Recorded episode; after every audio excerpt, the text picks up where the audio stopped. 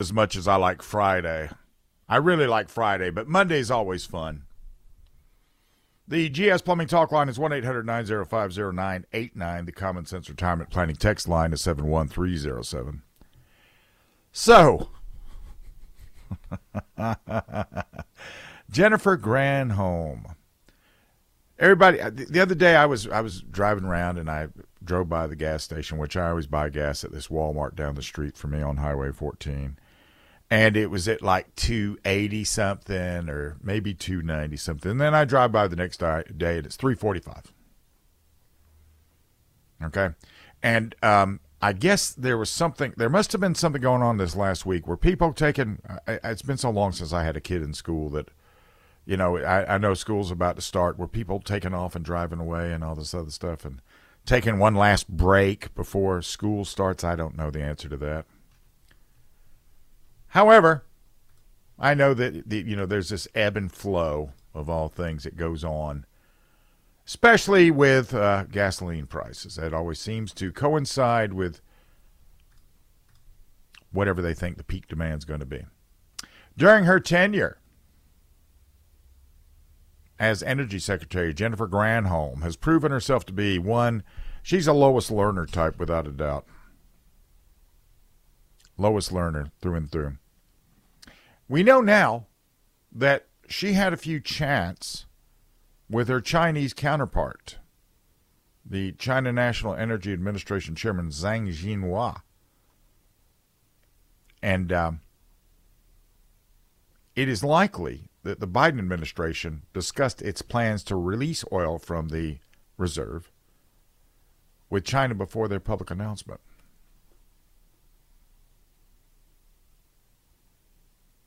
She had her first one on the nineteenth of November, her second one on the twenty-first of November, and on the twenty-third, they released fifty million barrels of oil from the Strategic Petroleum Reserve, the largest release of its kind at the time. And this is the same Secretary of her Energy who wagged her little finger at us and told us that, you know, how dare we question China? On, uh, let's see, on uh, on Twitter, Biden Secretary and uh, Energy Secretary Jennifer Granholm, we don't have much moral authority to call out communist China. So, for, or anything else for that matter, I guess. And in fact, she thinks we could learn a great deal from the China example, you know. So here we have the Biden administration draining our strategic petroleum reserve while keeping oil companies from building pipelines and drilling new wells. And We're, we were at a huge strategic advantage in the market until the day Joe Biden took office. Now we find that Jennifer Granholm had some cozy little chats, maybe with a nice cup of tea, perhaps, uh, prior to the announcement of the first tap into the oil reserve. But that was okay because China was going to tap their oil reserve also to help bring down the worldwide price per barrel of oil. Except they didn't. They bought oil. And and we get this little report. Uh, and they bought oil from us. They bought oil. They bought oil from our strategic petroleum reserve. A Chinese foreign ministry spokesman said the following day that Beijing had arranged the release of its own crude oil reserves, but indicated that they instead boosted their own supply, even buying up fuel from the U S About nine hundred thousand barrels of oil were sold to Unipec America, a subsidiary of the Chinese government-owned gas company Sinopec, which in turn had received billions of dollars from B H R Partners, a private equity firm co-founded by Hunter Biden, who held a ten percent stake in B H R until at least late twenty twenty-one. So now we have a Hunter Biden connection to these oil sales. So when did Hunter Biden sell his stake in B H R? Did he sell it after this sale, after this uh, this, this little ma- this little maneuver they did there? uh, by the time it's all said and done, the Biden administration drained the uh, Strategic Petroleum Reserve to the tune of two hundred sixty million barrels of oil. But they said they were going to refill it. And at least three million barrels and up to six million barrels to replenish is something, but it's a measly drop in the bucket when you think about the two hundred sixty million barrels worth. And the plans are coming to a screeching halt now. They said that they uh, canceled their planned purchase of six million barrels of oil to help, help refill the Strategic Petroleum Reserve, leaving it at its lowest level in forty years as oil prices trend upwards. But the department remains committed to its pl- replenishment strategy for the S P R, spoke Hole for told Reuters on Tuesday, which includes direct purchases, returns of oil loaned to companies following a hurricane or other natural disaster, and the cancellation of planned sales where drawdown is deemed unnecessary in coordination with Congress. What they're not telling you is that they store they store this oil in in in, in salt flats. And when they remove it, sometimes they have actual cave-ins to where they can't go back and actually get into it. So physically speaking, in the physical world in which I live in and that you live in, uh, that may not even be possible. Why was it necessary for Granholm, though, to discuss this with her Chinese counterpart? Americans for Public Trust on Twitter, we've obtained new documents showing that Energy Secretary Granholm secretly consulted with the C C P's top energy official multiple times just before they did this. You know, by law, U S oil sold on the international market has to go to the highest bidder. And it's just so interesting and not a coincidence at all that the highest bidder was a China firm with ties to Hunter Biden.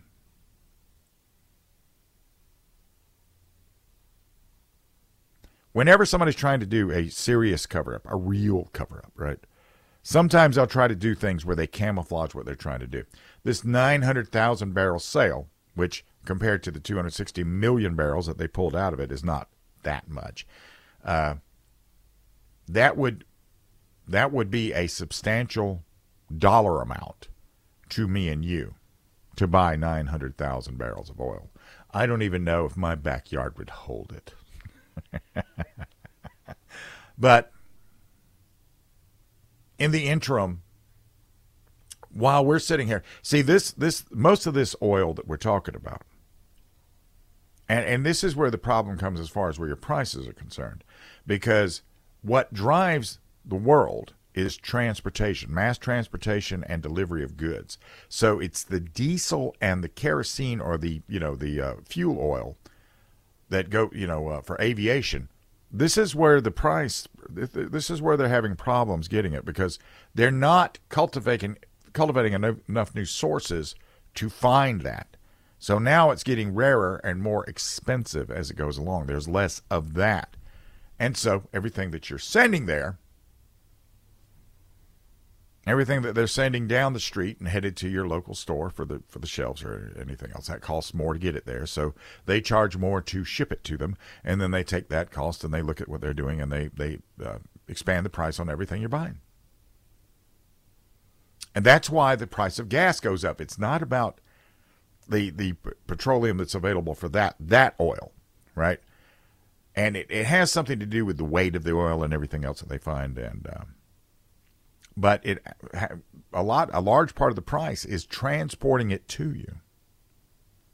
Transporting it to you. So I don't know. I, I Granholm has got to go. She needs to be investigated really seriously, really investigated. As does everybody in this little crime, this little crime uh, syndicate that we have running the country at the moment. But. Um, We'll see. In the interim, I'm still watching all these people saying, Trump can't win. And I'm I'm just wondering how somebody got seventy-five million votes, how you think he can't win. I, but once again, I'm just waiting on the primaries. Let's see what we do. See what happens. This has got to come to a stop, though. I mean, we are being run, flown straight into the ground by this administration. Daily, on a regular basis.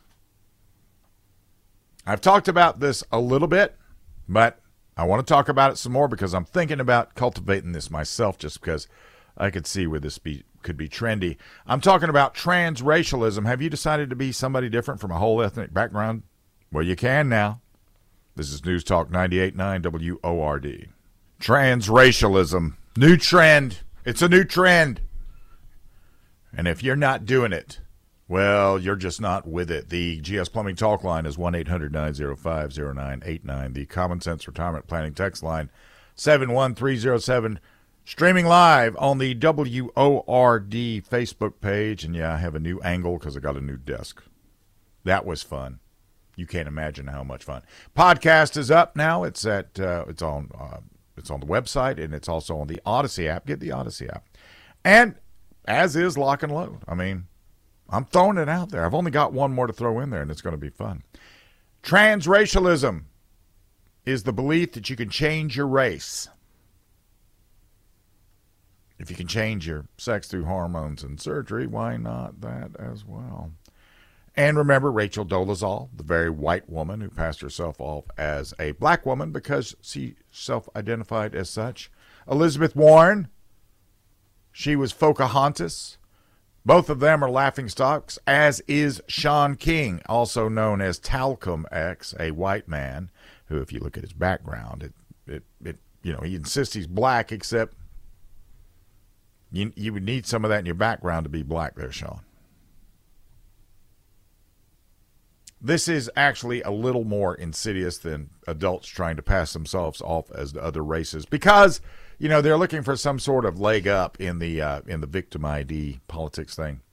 What's going on now is uh, it's becoming a trend. It's and it's coming out of the cesspool of social media, particularly TikTok. It involves teenagers, especially girls who want to be Asian. And it has its own little uh, acronym, R C T A, Race Change to Another. Now, Shelly Yang Pang, who is truly Asian, uh, is the son of Chinese immigrants who fled communist China after the conversion to Christianity. And he has a Substack uh, website called Society and Standpoint. And he describes transracialism as another form of social media contagion. All, but the girls don't want to become another sex. They just want to become another race, usually Asian. And you can get a lot of exposure to East Asian culture on social media. One girl said on a YouTube video, "I'm going to be switching to Japanese because I feel so close to the culture by eating sushi, watching anime, and wearing kimonos." Well, I too watch anime, but I, I'm not thinking I'm going to be... It's not like that, you know. I'm turning Japanese. I'm not doing that. Do you have that song there, uh, Wildcard? I'm turning Japanese. Look at that. See if you got that. How do these young teenage children ach- accomplish their race change? Well, first of all, they change their name. They make they try to make some physical changes through subliminal videos that claim to provide the viewer with an East Asian appearance. And if they play those videos on loop throughout the night, their hair will become darker and their eyes can even attain monolids. Whatever that is. Now, if I decided tomorrow, the vapors, yeah, that's right, the vapors, I'm turning Japanese. Um, if tomorrow I discovered Topo Chico mineral water, and I love Topo Chico mineral water. So if I start wearing a hat and rolling around, and, you know, I change my name from uh, Bill to Guillermo, and uh, all this other stuff. That would be, I would I would be told that I was culturally appropriating the Mexican culture. And then I would be slammed, body slammed over that. Unless you're going to be transracial. Now, if I, you know, I can I, how would I do that? Hmm.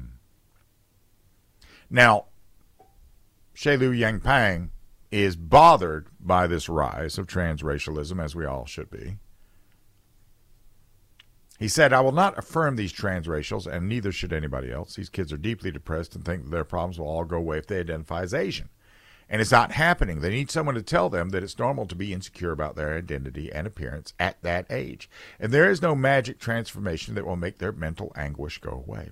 One thing that we know, as you're walking around right now today, you are actually considered to be twenty percent more attractive than you find yourself to be by most everybody that looks at you. Right?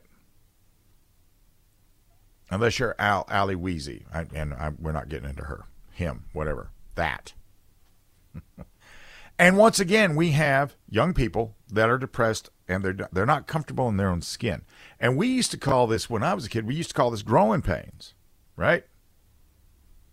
Apparently that can't be had now. We can't have no growing pains. But there's a, you know, teens today are assailed by th- things that you and I didn't have to deal with. I didn't have a smartphone when I was a teenager. Thank God. I was actually out there doing things when I was a teenager. And the rise in depression corresponds with the increase in smartphone use, as well as social media. And then let's talk about the shut, you know, the, the, the shut-ins. Once again, the, the whole, we're going to look back in time later on, and we're going to say, that whole uh, lock-in thing that we did for two years with COVID, we destroyed a group of young kids. We destroyed some young people. And we did. And we've seen a rise in depression and suicide over this that has come up. And the transsexual activists insist that transracialism is not the new transgenderism. And we don't get to compare the two, even though they have very many things to be compared with. Two academics from Edith Cowan University in Australia, they say, this is not because there's anything inherently wrong with trans people, because of how trans people are treated by others. Conflating racial identity with gender identity implies that being trans is a choice, and therefore so is race. The reality is that transitioning as a trans person is a difficult and taxing process, one that can be dangerous but also life-saving and celebrated. It is racist to think someone can pick and choose parts of a race or culture they like, then distance themselves from that culture when it suits them. They avoid the burden of discrimination while reaping the rewards of white privilege, taking the necessary resources and voices from the communities who need. Transsexuals are victims, and transracial adherents are not. What if you found an example out there of somebody that was both? I'm talking now about Oli London. Oli He's a British social media influencer, influencer who's both transracial and transsexual. And he underwent surgeries to look like the lead singer of a Korean boy band. But then after he got that, and he was trying to look like the, you know, the, the, the kid, then he decided to adopt a gender-fluid trans woman identity as well, and decided to adopt the appearance of a female Korean singer. See, I, I would have to have a flowchart on this just to keep up with this nonsense. I would, you know. And I was confused. I'm confused just reading about it. Oli London was confused too, but he's confused no longer. Last November, he announced that he, a former atheist, has found Christianity. He said, this actually kind of saved my life, or brought me back to who I am as a person, finding God. For those of you that are out there that are considering wanting to change your uh, Your, your your your race, you can't do it. You simply cannot do it. And that's okay, because we're born as we are. And there's nothing holding you back, and it's certainly not your race or your gender holding you back. Everything is going to be up for grabs very shortly. Let's take stock, shall we? This is News Talk ninety-eight point nine W O R D. All right, I'm going to call an audible. We're going to talk about something real quick because I heard about this. I wasn't there, but I heard about this. The G S Plumbing Talk Line, one eight hundred nine oh five oh nine eight nine. The Common Sense Retirement Planning Text Line is seven one three oh seven. I heard about the balloons at Haywood Mall. I, I haven't been to Haywood Mall probably in six weeks or so. I only go specifically for a specific store because it's at the mall. Most of the time it's for the Apple store because I, unfortunately, am a part of the Apple ecosystem, but that's all beside the point. So let me tell you what you should do in the event of a mall shooting. First of all, a shopping mall is a high-value target. You need to understand that. It's a high-value target for terrorists. It's a high-value target for a rampage killer. Because both of them are just looking for body counts. If one unfolds in front of you when the clock starts every minute, you can look at a minimum of four people dying in a real rampage shooting or terrorist incident. Minimum. And until that pattern is interrupted, it will continue on, and it, it will be horrific. The thing about a shopping mall is that all of these stores are fed deliveries via a back door that's in a, in a access hallway. I know that about Haywood Mall because I was a milkman and then a bread man, and I used to deliver to the mall. My biggest customer there was Chick-fil-A.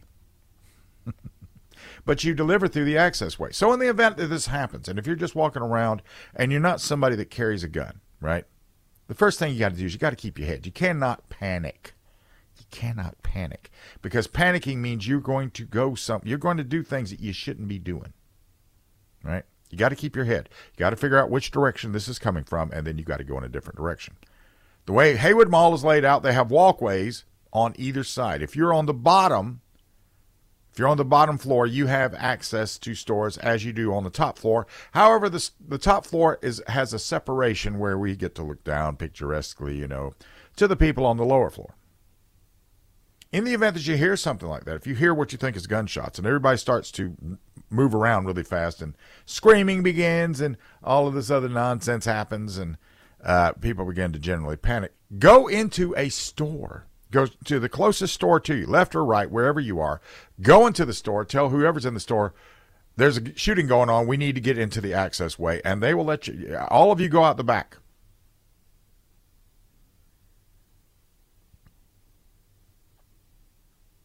Now, for those of us that carry guns, and I do, the first thing I would be doing is... uh. As I and I'm getting ready to go into the store and tell them, hey, there's a sh- there's a shooting going on here. Let's get out of here.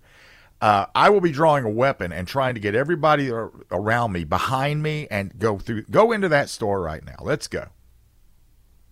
Let's go through that store and let's get into that access hallway and let's get out of here. If you're going to pull a gun during a rampage killing, carry air, you know, some sort of earbud or something with you. Dial nine one one. Tell them who you are. Tell them what you look like. Tell them what you're dressed in. Tell them where you are, and tell them you're there, so that somebody will come by and give you an all clear. Because sometimes when you're headed to the access hallway, you may run into an incident where the, the door may be obstructed or locked. So now you're going to be holding up, but you're in a place where you're surrounded by cinder blocks. So you have a degree of cover there, unless he comes into the access hallway too. Now you're now things change really rapidly, but you can't panic in one of these things, people. You cannot panic. The headlong rush to try to get away. Uh, with the Mandalay Bay shooting in, in Las Vegas, most of those people that got hurt got hurt in the stampede. They didn't get shot. They got hurt in the stampede. So... I heard that, and I found that very interesting. And amongst people that I've, I hang out with, still hang out with today, um, one thing that we all agree on is that sooner or later we're all we're going to see in the United States a Mumbai type attack, and we're going to see in the United States a Kenya, Nairobi, Westgate Mall type attack someday here. It, I don't know where it's going to be. It's probably going to be in the Northeast. If I were a terrorist, I would be going to the Northeast. Rampage killers are a different breed altogether. They're looking for targets. Rampage killers are looking for, uh, they're looking for fast publicity and cred and all this other stuff. So on the text line, if you're ever in an active shooter scenario, the first thing you should do is escape and help everyone near, near you escape. If the active shooter's near, well, and, and we've seen this before, Clackamas Mall in Oregon, kid named Nick Melly. Guy pulls out an A R fifteen that he'd stolen out of a car, announces in the food court that he is going, the rampage killing is about to begin. Kills two people immediately, wounds one, and as everybody separates and gets out of the way, he heads down the mall. Kid named Nick Melly pulls out a Glock twenty-two, forty caliber, gets everybody behind him, including his girlfriend, takes a position of cover and just waits. And when rampage shooter shows up and sees Nick Melly, rampage shooter himself goes into the access hallway and commits suicide. And that is a textbook as good as, I mean, that's disruption of the pattern. That's what you call that, disruption of the pattern. But these guys aren't looking for, for a fight. Terrorists, they may be looking for a fight, uh, but the, these guys aren't looking for a fight. They're looking for easy victims. So I, I, I heard that, and I heard about the panic, and I, I just want you to understand that in a situation like that, panic is your enemy. As much as the shooter, panic is your enemy. You got to keep a level head. You need to be moving pretty fast, and just go into one of the stores, left, right, wherever you are, head into one of the stores, look at everybody there. It's probably going to be some kid that works there. Tell them there's a shooting going on. We need to get out and get into the access hallway where you get your deliveries. They'll know what you're talking about. They'll get you out into the access hallway. Head for the outside. Get outside. Try to keep moving. Movement is life. As long as you keep moving and everything else, that's going to be good to go. You're going to be good to go. You are. You do not have to be a victim if you keep your head. The last thing you should do is just stop where you are and cower on the floor. Please do not do that. Please do not do that. Now, let's do an assessment, because all the marbles are about to be on the floor. This is News Talk ninety-eight point nine W O R D. Let's go to the phones real quick. Let's go to Robert in Greenville. Yes, sir. Hey, I wanted to weigh in on that uh, mall shooting. If there's a shooter at the mall, I'm going in after the shooter. I, I'm going to worry about whether I get shot by cops or whatever. I'm going to try to pin the shooter into whatever room he's in. If I see him come out, I'm going to take him out. That's exactly a military precept. We defend the weaker. You know what I'm saying, Bill? Well, I a, a, what, a military what, precept would be, if that is the mission, if you're the only one that has that mission to do that, that would mean that you were tasked to do that. If you're first on the scene, Bill, if you're first on the scene, you drew short straw. Sorry, man. Well, I'm I'm I'm not I'm not worried about that per se. All I'm saying is this. In With a concealed carry permit in the state of South Carolina, you have no moral obligation to defend anybody other than yourself and yours, right? Now, that doesn't mean yeah. that doesn't mean that right. you might not do it. If I'm presented with a rampage killer and he's right over there and I can see him, I'm probably going to engage him. If I hear him, I'm going to it. Well, then you're that's that's uh, when I when you go in. I get shot. Okay. I was doing the right thing. Well, that's the way military does. We well, I mean, get, we get short straw, we go to it. Right. Well, the, the military that I existed in never, never was an army of one. You know yes, what I'm saying? Sir, but you know what I'm saying? You're I, I get. I, in a military mentality, you got to do what you got to do, man. Well, I mean, I'm a military veteran in a civilian world, and uh, my military right, mentality. My mission is to take care of myself and mine and anybody who may be around me. That's my mission. Now, if I have a if I have a target of opportunity, if I have an opportunity to to access the target. Or first on the scene. First well, on the scene, man, you got to do I'm, the same thing. I'm, well, I'm not first on the scene because I'm not a I'm not a I'm not a cop. I'm not there re- responding to a call of a man with a gun. I'm a first responder in that. The cops haven't been called. Guess who gets to do it? Okay. Well, I that's mean, right. that's that's up right. to you. That's up to you. I would. I do not advise you to do that, though. That's up to you, but I right. don't advise you to do it. Hey, man, we got to do what we got to do. Okay. Well, go do what you got to yes, do. I, all I'm saying is that uh, in the event something like that happens, I, I would feel much if, like with my granddaughters, I'm not leaving my granddaughters if that right. happens. Well, and I'll tell I'll tell I'll tell you the shortcoming. I will tell you the shortcoming to your plan, okay? Because I just mentioned I just mentioned the Kenya Mall incident in in in uh, at Westgate Mall in Kenya, when they had multiple assailants in multiple places, and then they all opened up, boom, boom, boom, boom, in a pre-coordinated manner, and they they maximized their body count, and the only reason anybody huh? Were they on radio too? Shortwave. I have no idea what they had as far as communication was concerned. Well, how did they coordinate it? So they just they didn't include me in that. In they they they making the shots. They they they pre-positioned weapons, and then they went in there. They had belt belt fed, crew served weapons in place in certain places, and the military took four hours to respond to this. So if if in the event of this happening and you hear the first shooter and you take off and leave you leave yours behind you because you're going to go out there and you're going to be, you know, you're going to go, uh, you know, all, all Sonny Crockett. Myself, Yeah. Okay. Well, even if you're doing that, if you're doing that, you're going to you're going to expose your back possibly to somebody else if you don't know what you're doing. I know it. Hey, you know that's get shot by the cops, but man, that's the way we do. Well, that's the way you do. That's the way you do. No, no, no, no, no, no, no. There is no short, short straw in a shooting in a, in a gunfight. There's no um, straw. Bill, you know that's how we were demanded in the military. No, we it wasn't how we were demanded in the military. We, we were we were given yeah. a we were given a, a mission, and we went to the mission.